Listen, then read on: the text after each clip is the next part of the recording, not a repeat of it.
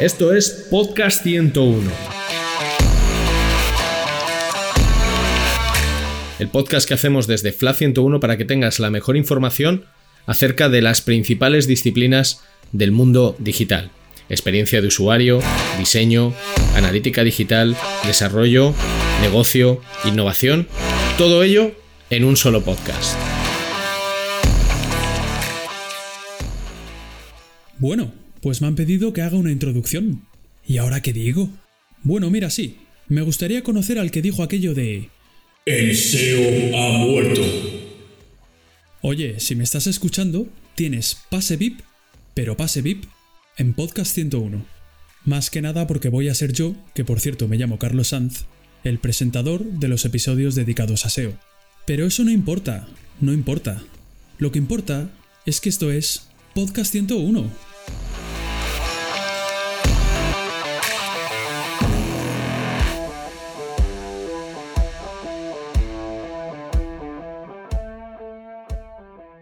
¿Qué tal? Saludos. Seguimos en la brecha en Podcast 101. Venga, acompañadnos los próximos minutos que vamos a tocar un tema que tiene que ver con blogs y evidentemente SEO.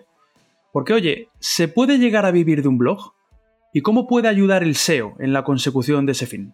Hoy me acompañan una invitada y un invitado. La primera a la que tengo el gusto de saludar es a Eva Aval. ¿Qué tal Eva? ¿Cómo estás? Hola, ¿qué tal? Un placer. Eh, bueno, para los que no la conozcáis, Eva Val es gallega de nacimiento, es ingeniera de telecomunicaciones y después de muchos años trabajando en los sistemas de laboratorio de hospitales, cambió el código fuente por la escritura de relatos y diarios de viaje, su gran pasión más allá de las pantallas. Su blog arrancó hace 10 años, aunque el salto definitivo a la jornada completa como blogger no lo dio hasta 2018. Desde entonces compagina la escritura en el blog con la escritura en medios digitales como el blog de Yati o la revista Traveler.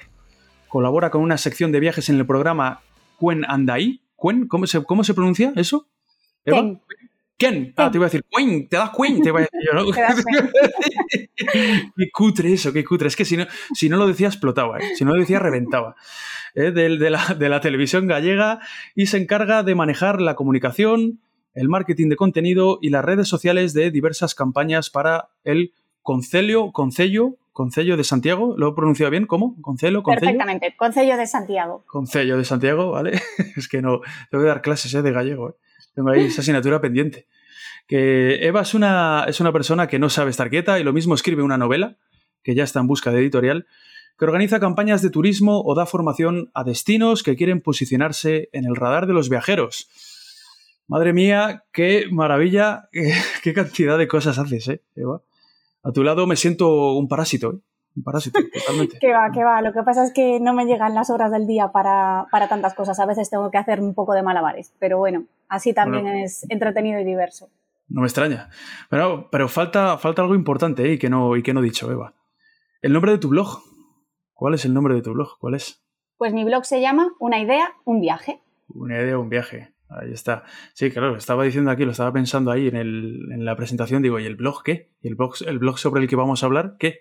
No lo hemos dicho. Una idea, un viaje, eso es. Bienvenido, Miguel Madalena. ¿Cómo estás? ¿Qué tal, Chiqui? ¿Qué tal, Eva? Un placer.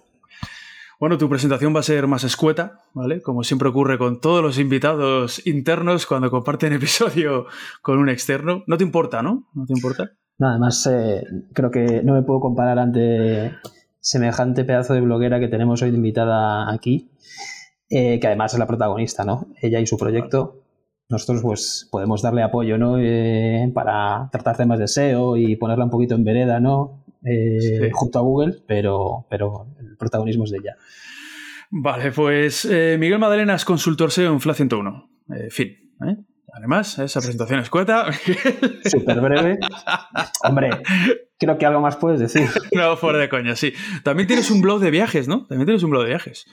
Sí, lo que pasa que al contrario de Eva, eh, fue, sí. digamos, mi manera de aprender, de empezar a aprender SEO, ¿no? Lanzarte a escribir y decir, y esto, si lo quiero posicionar en Google, ¿cómo lo hago, no? Entonces es un poco el camino inverso que, que ha hecho Eva, ¿no? Uh -huh. eh, bueno, vamos a empezar. Eh, la primera y sin rodeos. Eva, ¿vives de esto? ¿De tu blog? Pues sí, vivo del blog en la actualidad, así es.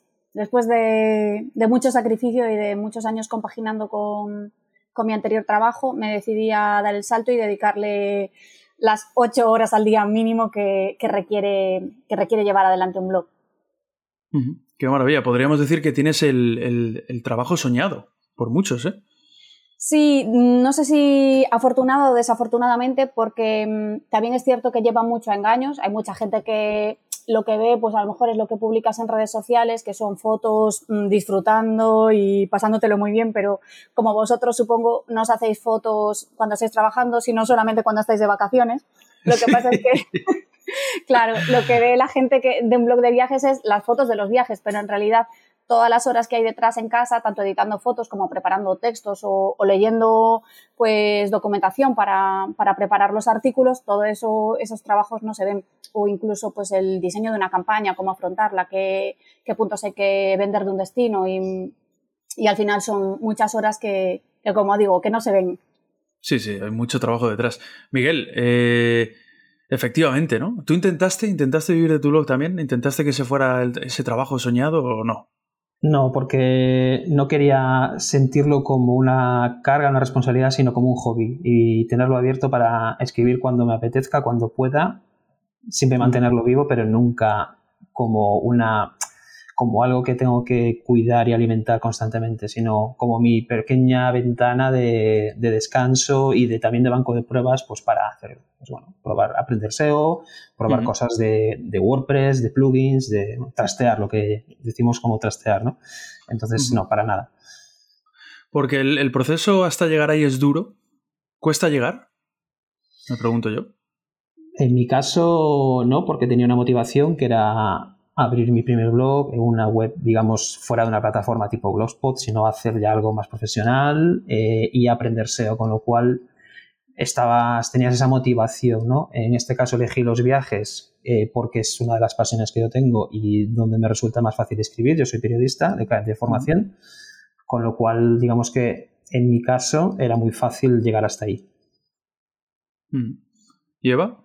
Yo, sin embargo, a diferencia de Miguel, sí que considero que, es un camino duro. Sobre todo no tanto por, mm, por el esfuerzo, porque al final el esfuerzo, pues como en todos los trabajos, cuando algo te motiva, lo haces gustosamente, si es que el trabajo te gusta, obviamente, pero, pero sí que es cierto que es un trabajo que, que no es convencional y hay muchas piedras en el camino que, que no son como eh, una empresa normal, que tú puedes hablar con tu jefe, solucionarlo o hablar con un cliente. Aquí estás muy solo y muy vendido, a expensas muchas veces de lo que decida Google con sus algoritmos y a expensas de una competencia que cada vez es más feroz. Entonces, digamos que llueven balas por todos lados y hay que capear los temporales mm, de forma a veces muy improvisada. Con el, con el chaleco antibalas ahí puesto. ¿eh? Totalmente. Oye, ¿cuál es la principal fuente de ingresos de tu blog de viajes, Eva? ¿La publicidad? ¿La afiliación? Mm. ¿Los post patrocinados? Eh, lo tengo bastante diversificado. Sí que es cierto que hago un poco de todo, pero mm, sobre todo a raíz de la pandemia sí que fue un poco jarra de agua fría y, creo que a todos los que ya en ese momento vivíamos de eso nos hizo recapacitar de, mm, bueno, no se pueden poner todos los huevos en el mismo cesto y, conviene diversificar porque si en algún momento te falla una de las fuentes de ingresos, eh, tienes que seguir llegando a fin de mes, pues tienes que pagar tu hipoteca, tu alquiler o, lo que sea que, tengas que afrontar mensualmente. Entonces, sí que hago pues desde campañas para promoción de destinos turísticos con blog trips o, simplemente diseñando la campaña para que vayan otros bloggers. Eh, hago, eh, tengo ingresos de afiliación, tengo ingresos por artículos patrocinados, por alguna de las otras cosas que mencionaste que no recuerdo, campañas en redes también. Eva, ¿eres consciente de Google Travel? Eh, ¿Estás al corriente de, esta plataforma? Te lo pregunto porque en un episodio pasado con Andreu Flexas, que le, saludo, le saludamos desde aquí, SEO en Melia Hotels, eh, le lanzaba eh, un par de preguntas que puede afectaros a vosotros particularmente, a los blogueros, ¿no? Los blogueros de viajes. La primera era, todos esos blogueros de viajes que cuentan en sus posts qué ver y qué hacer en un viaje, ¿tienen los días contados con Google Travel? Ahora que la plataforma ofrece al usuario también qué ver y qué visitar en un sitio cuando ese usuario hace una búsqueda relacionada con un país o una ciudad. Es decir, ¿os ha podido afectar a los blogueros de viajes? es probable que de alguna manera sí que nos haya afectado, pero también es cierto que es difícil predecir el futuro en ese sentido. Yo mm, quiero confiar en que los viajeros, al fin y al cabo, pues pueden tomar algunas sugerencias de Google mm, de forma rápida, pero que cuando buscan algo de recomendaciones de personas locales o de gente que ha vivido una determinada experiencia, siempre tienden más a leer eh, una información eh, escrita por una persona, que al final pues siempre te da más confianza de alguien que te relata su, su viaje en primera persona. Y, y, bueno, pues vamos a ver, pero de momento mi blog siempre ha ido en crecimiento y vamos a ver cómo evoluciona en los próximos años. Miguel. Por añadir un, apunte eh, al respecto de Google Travel, no sé qué opináis, pero quizás en este punto no, porque los usuarios, como comentaba Eva, no buscan una experiencia personal, buscan un, artículo, un contenido que les enriquezca eh, y, que, que sepan y que les, haga, les ayuda a diferenciar ¿no? el grano de la paja. Pero aquí eh, mi duda es si a futuro Google Travel puede servir de fuente de tráfico para determinados blogs, una especie de pequeño discover dentro del sector viajes, ¿no? Que si tú estás explorando un destino dentro de la plataforma, luego, aunque te saque que es algo que Google no quiere, pero sí que te mm. sugiera ciertos contenidos que estén bien posicionados, ¿no? O que, estén bien optimizados para esos destinos. Lo digo como... Sí, sería una opción. Que no sea todo tan, tan impersonal, ¿no? Como lo que hay ahora, ¿no? Eh, tal museo, eh, tal monumento, tal, que simplemente te lo cita ahí, te, manda fotos ahí de, de, de, los lugares de interés, pero todo muy impersonal, ¿no? Pero sería para lanzarles la idea a Google. No me parece mala, ¿eh? si es verdad que de alguna manera en esa plataforma que ha creado, que es Google Travel, eh, pudiera de alguna manera incluir artículos de blogs eh, relacionados con ese destino, sí. Para hacer esa experiencia, lo que decía Eva, ¿no? Para hacer esa experiencia más, más humana, más personalizada, ¿no? Y no tan, tan algorítmica, ¿no? Que al final es, es lo que. Pero bueno, eh, yo le hacía esa pregunta porque yo me lo preguntaba, digo, joder, ¿en qué, punto quedan ahora los blogueros de viajes si la gente ahora que quiere inmediatez y que lo quiere tener todo ahí, Google, buscan un, destino y ya les está mostrando, ya les está mostrando hoteles, ya les está mostrando eh, no solo hoteles, restaurantes y demás, sino también los lugares que va a poder visitar automáticamente en esa misma plataforma. Y digo, ¿en qué, cómo les puede afectar esto a los blogueros, no? Sí, Eva. Bueno, es que creo que al final em, es otro player más, Google, como porque al final a los blogueros nos afecta todo, nos afecta en los Instagramers, nos afecta en los TikTokers, mm. nos afecta en los YouTubers y al final todo es competencia y, no es competencia porque hay nichos mm, de distinto tipo de viajeros que buscan diferentes cosas y supongo que al que le vale que en un vídeo de 10 segundos te digan lo que vas a ver en Menorca y solo porque te entra por los ojos haciendo señales con las manos, como hacen médicos, que yo, para mí, no me cabe en la cabeza que un médico te, eh, salga haciendo mímica. O sea, estudias 8, mm, 10 años medicina para acabar haciendo un vídeo de TikTok apuntando con deditos y carteles que te digan no tomes esto por las mañanas, toma esto por la noche. Realmente es como un, mm, eh, es como una profesión, como, o sea, como menospreciar tu profesión a, términos totalmente absolutos, bajo mi punto de vista. Sí, sí. Entonces, hay gente a la que, sigue esas cosas, sí, pero a mí no me dan confianza. ¿Qué quieres que te diga? A mí, mm. un médico que hace eso en TikTok no me da confianza. Y supongo que hay gente para todo, entonces hay que confiar en que, en que, bueno, pues la gente que le interese leer seguirá leyendo los blogs y, mm. o al menos de nuestras generaciones. No sabemos qué va a pasar en las generaciones futuras. Hmm. Y el que, sí, y el que quiera, ir a tiro hecho se quedará en Google Travel con los monumentos más destacados y es muy bueno, no deja de contar. ¿no? Porque no se molestarán leer ni dos párrafos. Sí. Eso es, al final eh, la gente, yo creo que mi público, o por lo que veo en las estadísticas, eh, tienen más o menos mi edad. Son gente de treinta y tantos, cuarenta años eh, y de ahí para arriba, pero gente de 20 años no tengo muchos lectores. Igual gente que con 20 años empieza a escribir sí tiene un público más parecido al suyo. O, a lo mejor el público de 20 años se fía más, pues eso, de otras redes tipo TikTok, Instagram, más inmediatez. La segunda pregunta que le hacía a Andreu era sobre los local guides. Eh, ¿Ha irrumpido un nuevo player en el, mercado de los viajes, en el sector travel? ¿Os afecta este nuevo tipo de influencer eh, al que está intentando dar protagonismo Google a la hora de recomendar dónde alojarse o dónde comer? Yo creo que, es un poco volver sobre, sobre lo mismo, que al final, pues sí, es cierto que yo soy la primera que utilizo, pues voy a ir a un restaurante, sí, que no sea un restaurante cualquiera, porque es cierto que en Galicia tengo que decir que es fácil comer bien, pero bueno, a veces si vas a un restaurante un poco más especial, pues miras las críticas o, cuáles son los platos que se recomiendan. Y honestamente me fío porque pues son otros clientes que han pasado por ahí, pero como para profundizar en ciertos destinos o conocer leyendas de un lugar o saber por qué este sitio es tan importante, que mucha gente pasa por los sitios porque está en listados de imprescindibles, pero luego no sabes realmente la historia del lugar y por qué es un imprescindible, ¿no? Entonces, creo que se complementan y que, que no va a llegar a competir, o al menos es lo que quiero pensar. Sí, estoy de acuerdo. Eh, creo que hay una convivencia, creo que hay un mercado para todos en este caso. Sí que creo que los local guides han ganado la batalla a TripAdvisor. Creo que TripAdvisor ya empieza a tener una especie de algo negativo o de, ¿no? de pequeña, no sé, de, la gente empieza a percibirlo como con cierto punto negativo, de no fiarse, etcétera. Y en cambio, las, las, local guides de Google, además de la inmediatez que tienen, que tú desde el mismo móvil en un vistazo puedes ver varias reviews muy rápido, creo que es mucho más ágil, estás explorando en el mapa, ya lo ves. Um, sí que creo que pueden convivir con los blogs. Creo que estamos hablando de cosas un pelín distintas todavía, mientras no expandan esos ese tipo de perfiles, ¿no? Mientras se queden lo que es ahora mismo.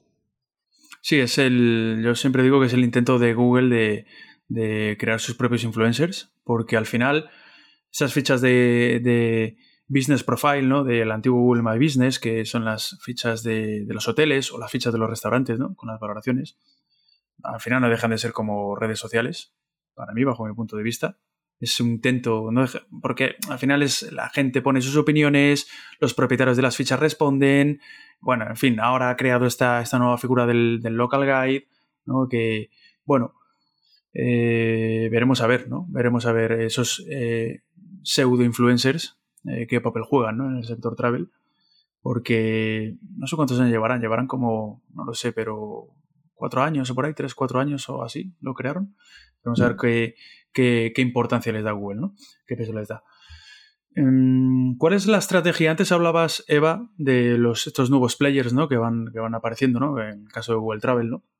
o en el caso ahora de estos de los local guides, ¿cuál es la estrategia a seguir por los blogueros de viajes eh, para hacer frente a la irrupción de estos nuevos players?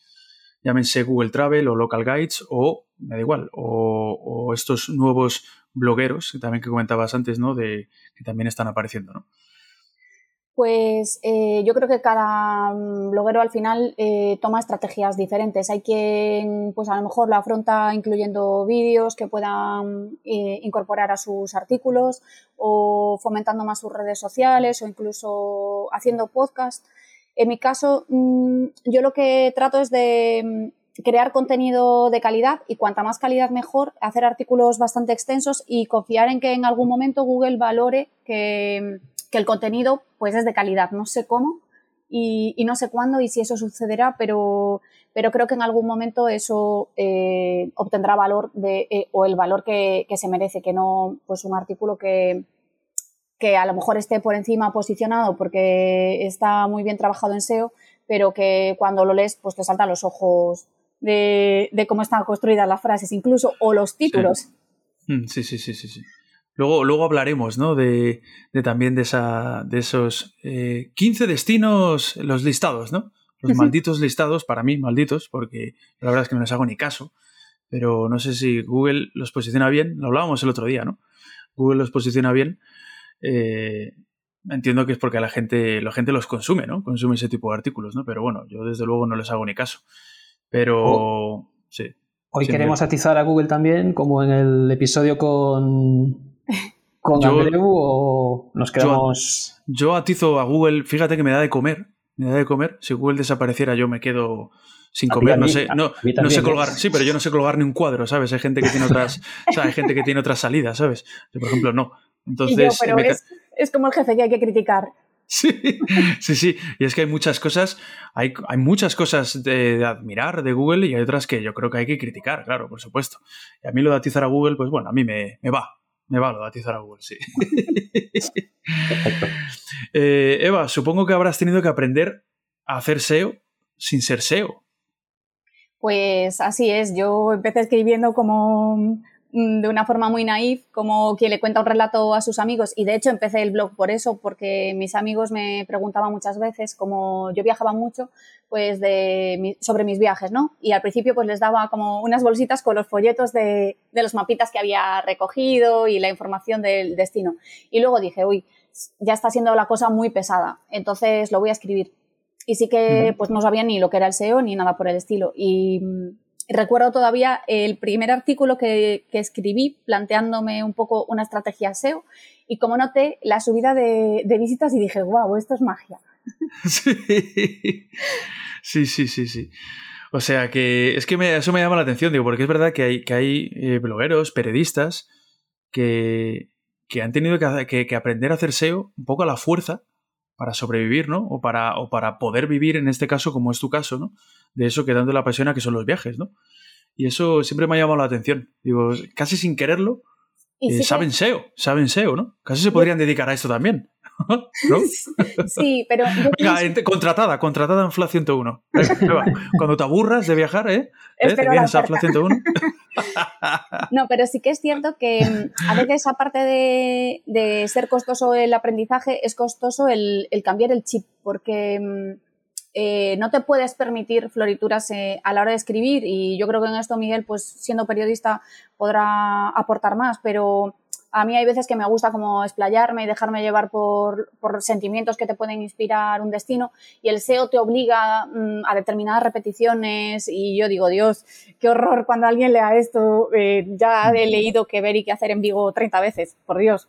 Entonces, eh, hay veces que, que, cuesta un poco el, el sacrificio de decir, venga, atajo al texto y si quiero que alguien lo lea, tiene que ser así. Te estás yendo además a los, a los inicios de, del SEO casi, ¿no? Con, mm. con, lo de las repeticiones. Estaba recordando las primeras veces que instalas el Yoast, el plugin Yoast en, en tu blog e intentas sí. conseguir el semaforito verde y luego te das cuenta que eso da absolutamente igual. Que hay, sí. que, que, hay que fijarse en muchas más cosas que en, en, poner, en conseguir el verde en el semaforito. O sea que al final sí, eh, cuesta un poco, ¿no? El principio cuando sobre todo vienes del periodismo, en mi caso. Eh, parece es como... Es, escribir para robots, escribir para un robot. Exacto, escribir para estás hablando es... como para algo macarrónico y, y, y, para nada, ¿no? Por suerte ya no es así, ya no es tan así, hay que tener en cuenta muchas más cosas, ¿no? De, de hecho, ahí está el, el, el, wing de esto, ¿no? Pero sí es verdad que te impacta un poco al principio, ¿no? Luego ya te das cuenta que usando el sentido común, sabiendo algunas pautas básicas que en este caso nos interesan para un blog, eh, el SEO nos va a ayudar mucho eh, para conseguir lo que estamos, lo que, lo que estamos pretendiendo. O sea que quiere decir que es verdad que es, eh, en este caso Eva va a saber lo básico de SEO seguro uh, y le va a ser más que suficiente para conseguir los números que está consiguiendo con su blog.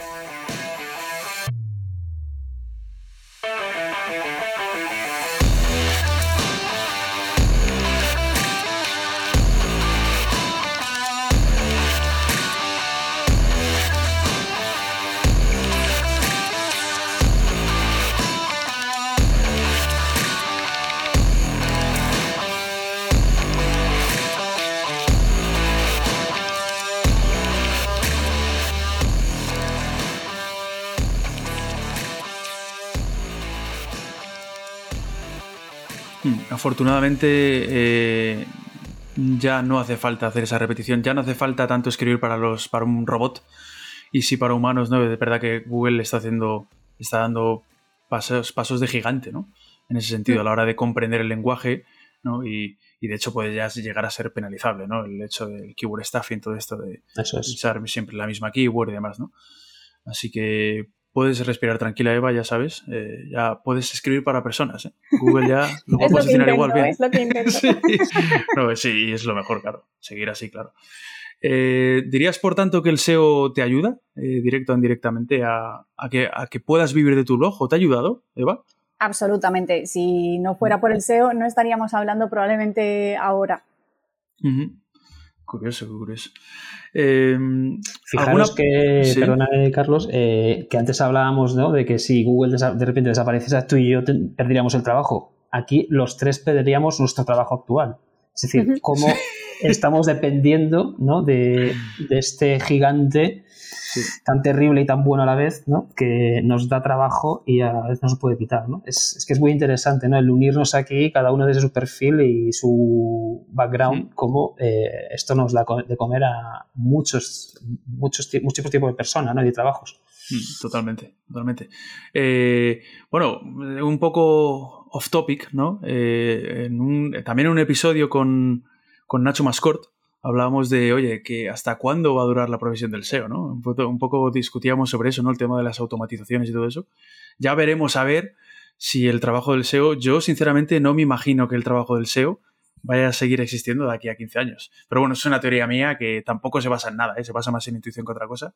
Así que nada, tendré que aprender a colgar cuadros, a montar estanterías o, o no lo sé, a, a poner enchufes, a hacer un huerto, ¿no? A hacer cosas normales y corrientes, ¿no? Pues son las profesiones del futuro, creo yo. sí, sí.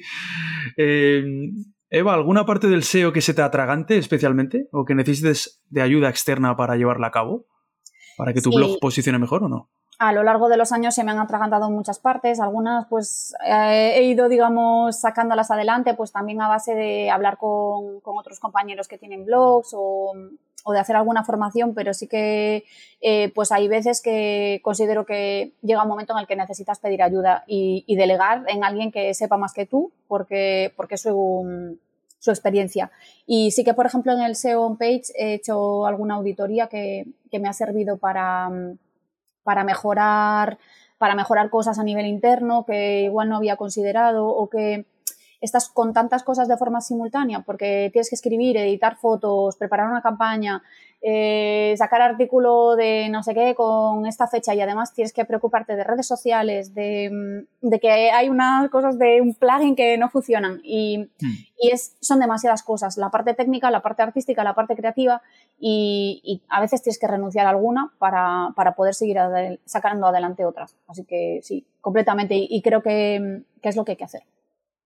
Al menos si lo puedes hacer económicamente porque también es cierto que no es barato, pero, pero bueno, es una inversión como otras inversiones que se hacen cuando eres autónomo y, y ya está. Claro, es que no das abasto. Llega un momento también llevar todo eso, publicidad, otros canales, porque no solo está el SEO, efectivamente, hay más canales, redes sociales, eh, bueno, paid, en caso de que hagas paid también, afiliación, es que hay muchos, hay muchos otros canales y luego encima eh, redactar, todo el tema de la comunicación, son muchas cosas. Entiendo que, eh, partes a lo mejor, hombre, una persona que no se dedica profesionalmente a esto, entiendo que la parte técnica, pues a lo mejor del SEO, pues es la que más se le puede atragantar, lógicamente, a no ser que sea un, friki de esto, ¿no? O una friki de esto, y le encante todo el tema de la velocidad de carga, WPO, las Core Web Vitals ahora, ¿no? Estas cosas, ¿no? Sí, mm. Miguel. Aquí un poco trasladando el caso de Eva, de una bloguera, eh, digamos, autónoma, individual, independiente, eh, a los proyectos que, por ejemplo, podemos tener en la agencia, que son grandes cuentas, son grandes evidentemente grandes empresas, etcétera. Tú tienes también, Eva, la percepción de que el SEO es algo a largo plazo y que aunque tengas la percepción inicial de que igual no me lo puedo permitir, no puedo permitirme igual hacer una auditoría, contratar a alguien que me ayude, que me dé las pautas al principio porque es un, un gasto fuerte, como decías tú, pero y que además va a tener un retorno quizás muy a largo plazo. Tienes esa percepción de decir, no dejarte llevar por la inmediatez, sino por algo que sé que me va a beneficiar quizás de aquí a dentro de cuatro o cinco meses y en dos años voy a poder recoger? Totalmente, es como cuando escribes también a Longtail, porque mm, porque al final eh, es una inversión de ahora, pero que, creo que, como dices, vas a ver los resultados dentro de meses o incluso dentro de un año, un año y pico, que son técnicas que aprendes y, mejoras que puedes poner en práctica poco a poco, que, van a, se supone que es un, eh, un retorno de inversión, vamos, o así lo veo yo. Vale, eh, pregunta abierta.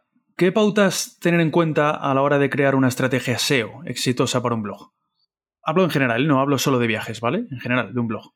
Bueno, eh, evidentemente, excluyendo los destinos que, que, bueno, que de esto, evidentemente, pues el que sea, ¿no? El que te toque, el que decidas emprender, ¿no? Eh, una de ellas sabes de qué vas a hablar.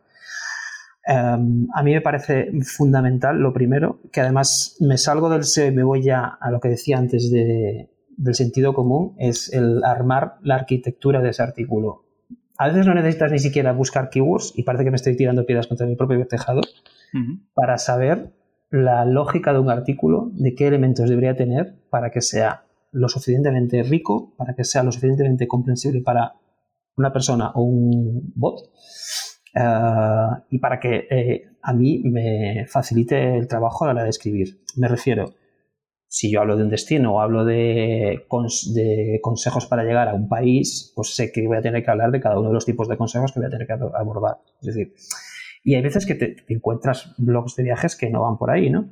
Para mí, eh, recuerdo cuando empecé a aprender sobre SEO y empezar a hacer mis primeros artículos que reflexionaba sobre eso, ¿no? Nunca he tenido una herramienta hasta convertirme en un consultor SEO, nunca he tenido una herramienta profesional, pero simplemente buscando en Google entendía esa lógica, ¿no? Entonces, creo que eh, es una pauta muy inicial, muy básica para armar cada artículo, ¿no? Luego ya pues vamos a meterle ya contenidos, vamos a meterle ya las posibilidades son infinitas, ¿no? Eh, desde datos estructurados de preguntas frecuentes, eh, multimedia y bueno, ya no nos vamos a, IT, ¿no? A, hablar ya del perfil de autor de cada uno, etcétera, porque bueno, ya creo que es un pelín más avanzado, ¿no? Pero sí que yo reivindico mucho el papel de la arquitectura de un artículo a la hora de, armarlo y de, que funcione. Sí, eh, a mí se me ocurren también, empezando desde el, digamos así, desde el principio, ¿no? Eh, el keyword research, ¿no? Analizar tendencias también, ver qué es, conocer un poco los intereses de, los usuarios, ¿no? Eh, hablabas de la arquitectura de la página, también la arquitectura del site, en general del blog en este caso. Sí, claro, claro. Cómo se, cómo se estructura en categorías, en secciones, los posts, los tags, es decir, un poco crear esa arquitectura de la, de la información, ¿no?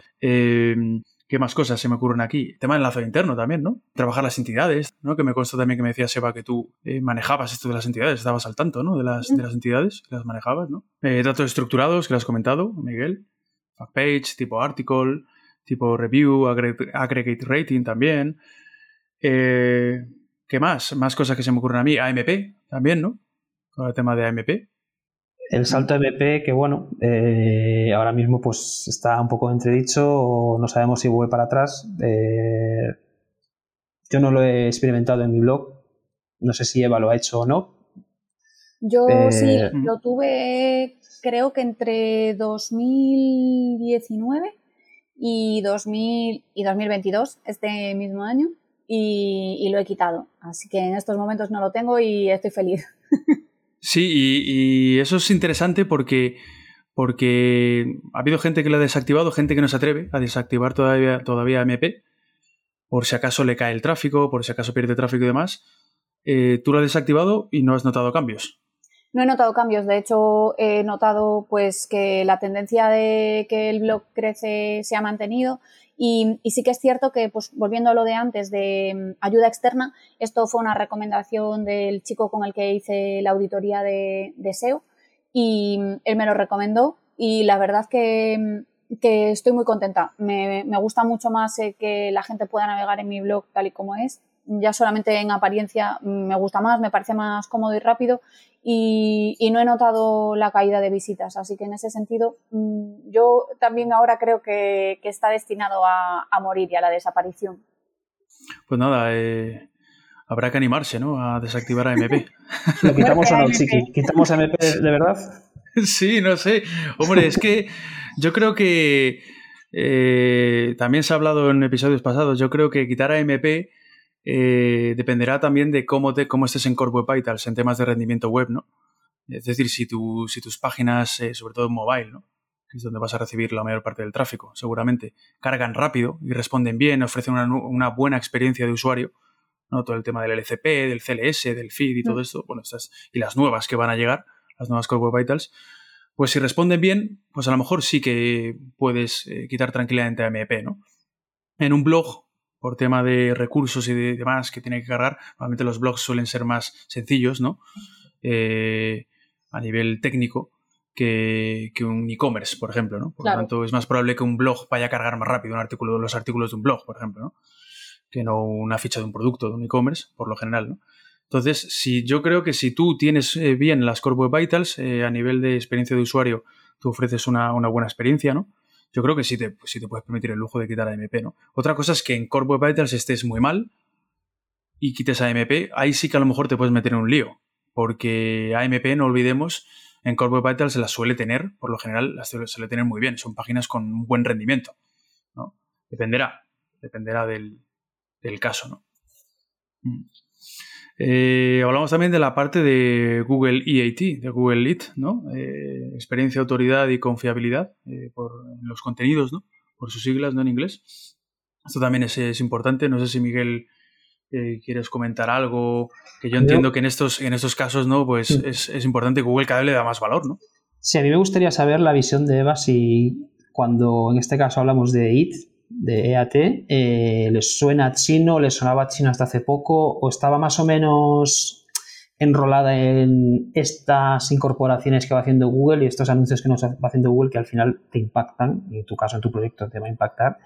Y, claro, un, impacto en tu caso, pues es al final tu, tu salario, tu manera de vivir, ¿no? Eh, entonces, eh, no sé si estás más o menos en la onda, si crees que el resto de blogueros que como tú viven de, de su blog eh, está más o menos al día con esto. Si seguís eh, medios especializados de SEO para precisamente estar al tanto de ese tipo de cambios, al menos desde una perspectiva ¿no? Mm, general, ¿no? Evidentemente no sois SEOs, pero al menos sí estar un poco al día de, oye, eh, que Google ha anunciado esto, va a haber que tocar la web, va a haber que cambiar esto, añadir esto otro, etcétera. No sé, me gustaría conocer la, impresión, la opinión de Eva con esto. Yo la primera referencia que tuve de esto fue recientemente, eh, precisamente con, la auditoría que hice. Y, sí que es cierto que, bueno, no sé lo que hacen o, cómo están depuestos otros blogueros en el tema, porque llevo unos meses así un tanto caóticos con temas personales, por lo que no estoy teniendo demasiada mm, comunicación con, con otros blogueros, salvo en contadas ocasiones de blog trips o así pero supongo que todos estamos un poco saltando al carro, porque al final eh, cada vez que hay un cambio de algoritmo, un cambio de cosas en los grupos que tenemos en Facebook, saltan las alarmas, hay dramas, se comenta si hubo picos de visitas o caídas tremendas y, siempre, siempre acabamos hablando de los temas. Todo el tema este de lo de las cajas de autor, o sea, incluir enlaces a redes sociales, todo eso, ¿eso, tú lo trabajas, por ejemplo, en tu blog? Pues tengo todavía pendiente alguna de las partes, porque mm, en la plantilla que tengo en la actualidad eh, no me permite mm, hacer algunas de las cosas de, que están recomendadas, pero sí tengo como parte de las recomendaciones de la auditoría con el cambio de plantilla hacer esas incorporaciones. Sí, a lo mejor incluir tu biografía, tu, una caja de autor, o sea, quién eres tú con tu, con tu experiencia profesional, ¿no? todas estas cosas ayudan. Datos estructurados. Datos estructurados, eso es. De tipo person, sobre todo, ¿no? Y demás, ¿no? Vale. Em, ¿Cuál es el canal de adquisición más rentable eh, en un blog de viajes? ¿SEO, afiliación, redes sociales, post patrocinados? también depende mucho de, cada blog, o por lo que a mí me consta. Hay muchos blogs que casi viven de subir fotos a Instagram, otros que, viven realmente pues, de ingresos de afiliados y de posicionamiento web, otros que es mm, pura publicidad. Y, mm, y entonces creo que los ingresos están muy diversificados, que cada uno pues tiene un poco su, especialización o dependiendo de cómo te vaya en, cada uno de los canales o campos. ¿En tu caso el más rentable cuál es? Yo, mm, desde luego el SEO y de ahí, a partir de ahí deriva pues obviamente cuantas más visitas tengas, más fácil va a ser convertir enlaces de afiliados, que te vean empresas que quieren colaborar contigo para, para campañas, destinos que tienes muy bien posicionados pues, pues de ahí tiran para eso, campañas o post patrocinados y, al final creo que el SEO a mí es lo que más me ayuda y también mm, me siento contenta por ello porque honestamente eh, creo que el vivir de Instagram no me da confianza porque sí que es cierto que Google nos puede en algún momento cortar el grifo a todos y se acabó, pero mi web es mía, eh, yo tengo mi hosting, yo tengo mi contenido, mientras que Instagram eh, caso verídico que el año pasado de repente a mí me, me banearon o me cerraron la cuenta ahí sin saber ni por qué. Y estuve como un mes y pico intentando recuperarla.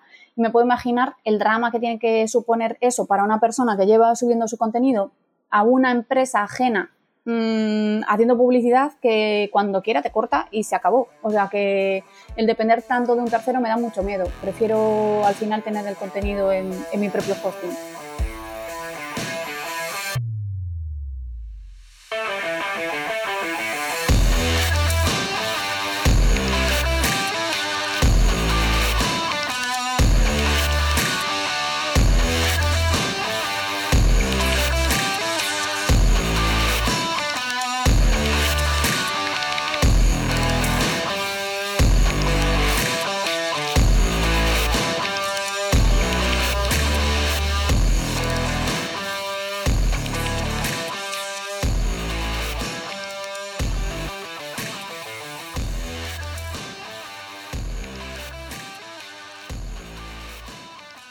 Sí, eh, a ver, yo entiendo que el SEO tiene, es, es, vamos, por lo general suele ser un canal bastante rentable porque no deja de ser, entre comillas, gratis, ¿no? Gratis, ¿no? Nosotros al final te pueden traer mucho retorno, ¿no? O sea, te pueden, puedes recibir ingresos de otros canales, pero también cuestan. Publicidad en redes sociales, publicidad en Google, ¿no? Afiliación. Afiliación no cuesta, pero bueno, una parte se la llevan ellos, ¿no? De, bueno, en tu caso no sé, no sé cómo será, pero de las ventas o de lo que sea, ¿no? Sí, pero al final se apoyan en el éxito de SEO, ¿no? Muchas de estas eh, vías, ¿no? Eh, afiliados, por ejemplo, al final, pues eh, puedo poner más o menos banners, pero necesito ese tráfico que, que desde SEO, al, primero que va a venir solo una vez lo tienes bien montado, eh, te puedes casi despreocupar de muchos de estos artículos, simplemente monitorizarlos y ver que, que ese, ¿no? esa constante de, de ingresos y de tráfico no acaba, ¿no? Sí. Eva, me estaba acordando de. ¿Quieres decir algo de esos, de esos eh, posts de 15 destinos que no te puedes perder? Eh, Quiero decir que la gramática es muy importante y que tienen que concordar ahí los plurales y los sustantivos porque hay títulos que son aberrantes. No, no me acuerdo, justo esta semana vi uno de 15 sitios que ver en no sé dónde, increíbles. O sea, lo, el increíble es al final, por si acaso no cuadra bien para el SEO, ¿sabes? Que al final digo, mágicos, maravillosos, alucinantes, se nos acaban, es todo tan espectacular que cuando lees en Google dices, ¿dónde voy? Porque va a ser todo alucinante. Aunque sí, sea un pueblo sí. que tiene cuatro cosas los, sueltas. Los lo titulares, como... sí, sensacionalistas, los titulares sensacionalistas también. Es sí, abrumador eh, bueno, sí, lo de los títulos. No, y... no, lo creerás, no lo creerás, ¿no? Sí, no y da un poquito ellos, de, de, repelús, pero bueno, entiendo que, que, que, es clickbait y, y, concuerdo contigo en que me horroriza tener que hacer eso y me horroriza mm, ver que toda la competencia cuando escribes que ver en un sitio o un título un poco más atractivo, que sea, pues, yo qué sé, mmm, Ítaca, la isla de Ulises, pues que 10 eh, lugares que ver en Ítaca imprescindibles, maravillosos, ¿sabes? Como, no sé, es un poco renunciar a, a, a la literatura y da un poquito de pena. Es un poco por añadir, me da mucha rabia esos artículos de rankings de las mejores playas del mundo. ¿Cuál es la mejor playa del mundo? ¿O cuál es el mejor restaurante? O sea, ¿por qué? O las mejores eh, hamburgueserías de España me da mucha rabia. Y aquí va, vamos a atizar un poquito ya Google porque estos tienen su lugar premium en, muchos, en Discover, en las SERPs, en muchos lugares. Sí. Es decir, eh, ya basta, ¿no? sí. ya basta, por favor. Eso lo, lo, hemos hablado antes. Está claro que si Google le sigue dando visibilidad es porque de alguna manera esos, esos artículos tienen un CTR bastante alto, me imagino. ¿no? La gente hará clics en ellos. ¿no? Lo que pasa es que es, yo quiero pensar que a lo mejor eso va a cambiar, ¿no? Y que dejará de mostrarlos porque la gente deje de deje ya de creérselos, ¿no? O deje de aportarles tanto, ¿no? Esos, esos, esos listados, ¿no? Así genéricos de 15 tal. No te puedes perder 5 consejos para no sé qué. Estas cosas, ¿no? Yo también lo he comentado alguna vez, sobre todo en Google Discover aparece mucho. Me aparece a mí bastante temas de estos de listados, ¿no? Yo lo he comentado también en más de una ocasión que yo, eh, yo soy muy killer para eso. Entonces yo en Google Discover, en mi feed, más de una vez yo he denunciado contenido, por ejemplo, los titulares sensacionalistas que comentaba Eva, ¿no? De eh, increíbles, no, no, lo creerás, eh, destinos que no te imaginarás, en, no habrás visto en toda tu vida ni verás, ¿sabes? Cosas de esas. Yo he llegado dices? a... Sí, sí, a denunciar contenido y a decir, no me interesa esta publicación para que no me muestren más publicaciones. Que supuestamente no puedes titular así, pero claro. luego son los que más aparecen. Sí, sí, pero ahora, ahora, ha empezado a, a, darles palos Google. Hace un tiempo a esta parte haya empezado como a castigar, entre comillas, ¿vale? Los titulares sensacionalistas, pero sigue mostrando aún, ¿eh? Lo sigue mostrando. Sigue, sigue. Todavía, sí. ¿Y qué me decís de los que tienen sumas? 12 más 3, destinos increíbles que ven no sé dónde. Ah, esos, o sea, esos, esos no, ya fíjate, me matan. esos, esos, fíjate que no lo sé. La, no. Resuelve la ecuación. esos, esos no, me, no me han aparecido a mí, fíjate. No, 12 más 3, no, no, no. Sí. Lo sé también, ¿no? O a lo mejor han detectado. A lo mejor han, sí, a lo mejor han detectado, eh, se han puesto ahí a monitorizar eh, eh, titles, títulos en, Google Discover, ¿no? En la SERP de Google, y han detectado que, ahí scrapeando lo que sea, se me ocurre, porque hay gente que hace esas cosas. Dicen que, oye, pues muestra un mayor porcentaje de símbolos más. Hay que meter símbolos. El símbolo más tiende a mostrarlo más. O, por ejemplo, los dos puntos. Se llegó a decir que en Google Discover aparecían más ciertos artículos que decían, por ejemplo, una palabra, dos puntos, ¿no?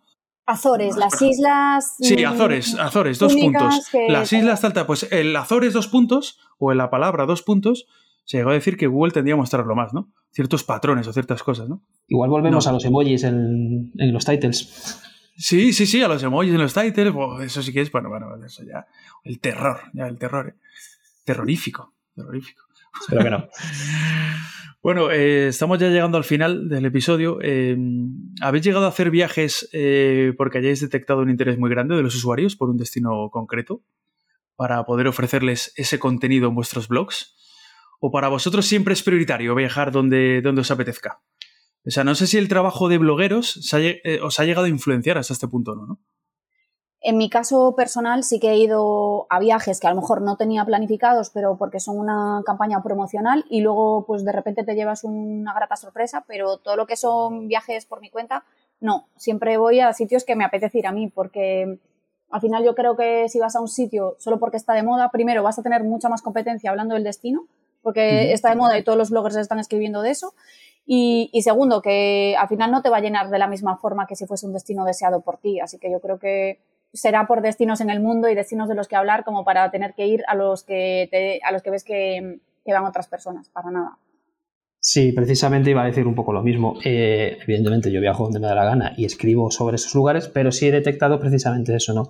Como coincide que mm, yo no soy de irme a un lugar muy turístico, sino que me suelo ir a sitios raros, mm, tipo Bielorrusia, mm, Kosovo o Macedonia, pues como no hay nadie o casi nadie que escriba sobre eso, con que lo hagas un poquito bien ya te llevas el premio gordo. Entonces eh, sí que es verdad que al final no es, que estemos yendo a un long tail, pero te estás ganando, te estás ganando el posicionamiento en todos esos sitios de una manera más fácil y que para el inicio está muy bien, ¿no? Entonces, bueno, mm, voy ahí porque me apetece, pero sí que es verdad que son los sitios que más funcionan, que mejor funcionan, al menos en un principio.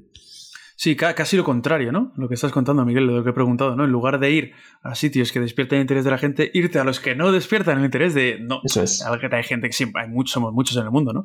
Pero de menos gente, ¿no? Y ahí te aseguras, si escribes un post eh, o varios artículos, ¿no? Sobre ese destino, más o menos, eh, bueno, decentemente, ¿no? Ni siquiera tienen que ser extraordinarios, pues ya te vas a posicionar, seguramente, muy arriba, ¿no? Y el día que se ponga de moda, y el día que se ponga de moda, ¿qué? Ahí estarás tú, ¿eh? Ojo con Albania, que yo sigo reivindicándolo y es mi pequeña, mi pequeña victoria que por ahora voy manteniendo. Eh, pero yo ya estoy detectando que cada año va más. Eh, no sé, Eva, si has estado, pero. No, no he estado, pero sí que es cierto. ya no he estado. Que, está en auge. ¿Qué va? Es que yo justo está Grecia debajo y es como una de las niñas de mis ojos porque yo estuve allí de Erasmus y, voy siempre que puedo, entonces al final siempre digo, mm, tengo que ir a Albania, pero al final me sigo quedando en Grecia, visitando zonas que todavía no conozco y bueno, atrapadas mías, porque yo soy muchísimo de, repetir destinos o de mm, hacer la misma ruta e incluir una semana más en una parte que no conozco y bueno, así pues como blogger en ese sentido no aporto mucho. No sabía lo de Albania, fíjate. No sabía que estaba, se estaba poniendo de moda ahora. No sabía. Y ahora, entonces, Miguel, que estás mano sobre mano, ¿no? Escribiste un artículo sobre eso y ahora a vivir. ¿O cómo? Bueno, estuve hace tráfico. cuatro años, hice unos cuantos artículos bien armados y ocurriendo bastante, o sea, habré hecho seis o siete artículos eh, y ahí siguen funcionando y a veces me, me, contactan. Al final, como no me dedico a esto como Eva, pues bueno, me contactan, me piden tal, pero sí que veo que más o menos van manteniendo sus posiciones, ¿no? Y, mola, ¿no? Porque es como, oye. Sí, sí, sí, eh, eso, para eso, es que justo lo que decíamos, ¿no? Oye, eh, escribes sobre, sobre viajas y escribes en destinos que no son tan turísticos, pero oye, ¿quién te dice a ti que dentro de eso, de cuatro o cinco años, se van a ver turísticos? Y ahí tienes tú, ya has hecho tu trabajo, cuando no había competencia, y estás ya ahí bien posicionado, ¿no? Exacto. Y, que te lo quiten. Y, que te, y lo, va a ser difícil, ¿eh? Que, que te bajen, algún día te bajarán, ¿no? Pero, sí, sí, sí. Pero va a ser difícil. Va a que estar encima de ellos. Sí, sí. Yo concuerdo que escribir de esos destinos remotos, pues, pues es, es positivo. Y además porque alguien tiene que, que, hacerlo. A mí, por ejemplo, me, o sea, me gratifica mucho una isla que hay al sur de Chile, a la que llegué un poco de casualidad, que es la isla Navarino, al otro lado del canal de Beagle. Y creo que mi pareja y yo Dani, eh, somos los únicos bloggers que hemos escrito de esa isla y sin embargo es que es una pasada porque tiene un montón de, cosas interesantes. Y, y es guay ver que, que, no hay tanta gente que todavía ha ido ahí y, y, creo que concuerdo un poco contigo en los destinos poco explorados y también los destinos a los que se tarda mucho en llegar porque hay mucha gente que no puede permitirse a lo mejor ir de vacaciones o los que son muy caros. Claro. Con esto cerramos. Eh, ¿Recomendaríais a la gente subirse al carro de intentar vivir de su blog? Es decir, es que lo pregunto porque hubo una verdadera fiebre por intentar conseguir esto hace años. Eh, vosotros lo sabréis bien, ¿no? Equiparable solo a lo de convertirse en streamer de éxito. Yo siempre pongo ese, ejemplo un poco, ¿no? El tema de los blogueros y ahora los streamers, ¿no? Quiero vivir eh, siendo streamer, ¿no? Quiero, quiero ser un. ¿Cómo se llama este? Un Degref y toda esta gente, ¿no? Y el otro, ¿cómo se llama el otro? El, el tío este. Eh, Ibai, Ibai. El Ibai, Ibai Llanos, ¿no? Se llama, Ibai Llanos, ¿no? Pues todo el mundo, ¿no? Todos los chavales que ahora quieren ser streamers y todo eso, ¿no? Pues yo creo que con los blogs pasó un poco parecido hace años, ¿no? Que todo el mundo se quería subir al carro este, ¿no? De, o sea, quiero vivir de mi blog y si puede ser de, de viajes y viajar gratis, entre comillas, ¿no? Pues mucho mejor, ¿no? Porque claro, ¿quién no quiere viajar por el mundo y cobrar por ello? ¿No? O al que le gusta comer, eh, ¿acaso no querría comer y cenar todos los días en diferentes restaurantes y cobrar por ello? O al menos que le inviten, ¿no? Por tanto, ¿recomendaríais esto a la gente? Eh, subirse al carro de intentar, de intentar vivir de su blog o no? Yo creo que sí, lo que pasa es que creo que el inicio es tomárselo como un hobby, como un, intento de, un experimento o bueno, sin expectativas, ¿no? Sin, muchas expectativas, ¿no? Exacto, pero sin abandonarlo, ¿no? Porque creo que se decía en esa época de la fiebre que comentabas tú, que el 90% de los blogs no llegaban al primer año, que morían antes, ¿no? De voy a abrir un blog y llevas a los tres posts que hablabas para ti mismo y tu, madre y se quedaba ahí, ¿no? Aquí estamos hablando de otras cosas. Eh, pero creo que la clave para mí es tomárselo como, bueno, voy a empezar esto, eh, dedicarle un tiempo que me relaje para que no me sea una carga, pero no descuidarlo y tenerlo ahí y ir poco a poco. Y ya en el, hay un momento donde hay que dar el salto, que es lo que ha hecho Eva. Pero yo sí animaría eso a, descubrir tus aficiones e intentar vivir de ellas, ¿por qué no? no? Eh, mm. Creo que enriquece, que tanto personalmente como profesionalmente, y, que, hay recorrido todavía. No, sé, no sabemos el futuro, nadie lo sabe, pero a día de hoy, ¿por qué no? Eva, ¿tú qué opinas? Mm, yo por un lado concuerdo con Miguel, por otro, eh, por experiencia propia, no, porque creo que es mucho sacrificio, o por lo menos a mí me supuso muchas horas de sacrificio de compaginar prácticamente dos trabajos y, al final eh, tienes que, o sea, tienes que tener mucho tráfico para, para conseguir esa estabilidad económica y, y, no tener que, o sea, el, no sé, ahí está la vida de autónomo, ¿no? Como, como muchos otros trabajos de autónomos, pero sí que es cierto que cuando tienes un trabajo con tu salario a fin de mes y estás tranquilo, hay veces como que, que cuesta un poco desprenderse de eso y decir, joder, este mes, qué, qué mal. ¿Qué voy a hacer eh, si el mes que viene me sigue yendo mal? O te viene una pandemia, que yo trabajaba con los laboratorios de microbiología y mm, de repente cuando vino la pandemia eh, me estaba dedicando al sector de un blog de viajes y hablaba con mis compañeros y me tiraba de los pelos. He pasado de lo más prioritario a lo menos prioritario. Entonces, mm.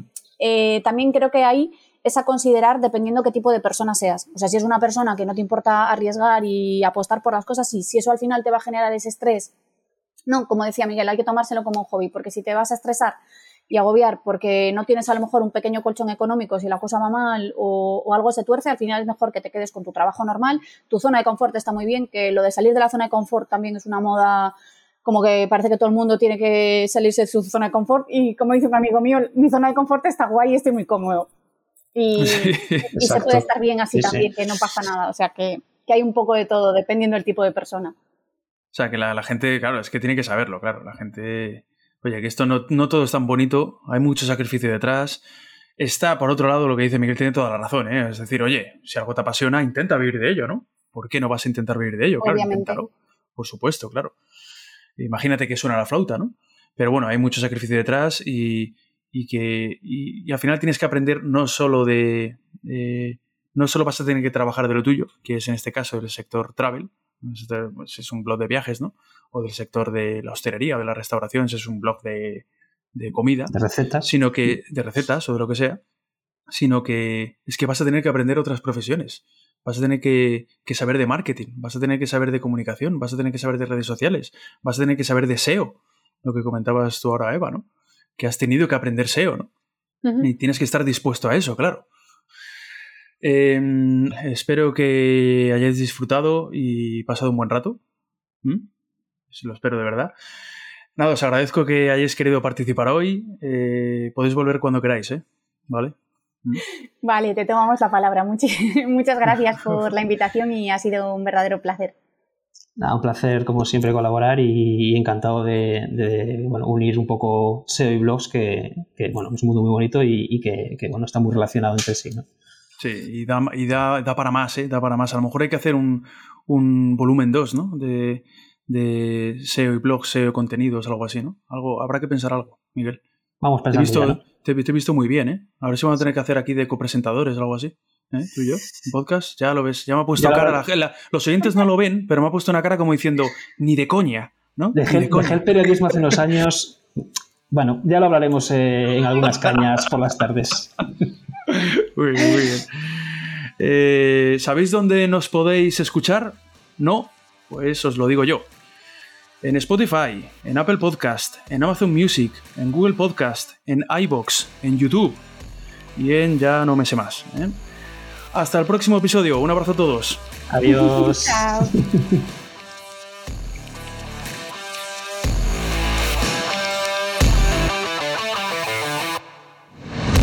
Esto es Podcast 101. 101. 101.